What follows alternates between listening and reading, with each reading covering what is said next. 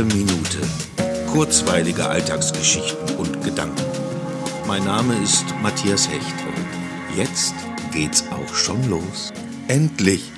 Ich habe meine Fenster geputzt. Unglaublich. So klar, so hell und so durchsichtig. Aber stimmt, dafür sind Fenster ja da, um nach draußen blicken zu können. Um zu sehen, was außerhalb meines Refugiums so passiert.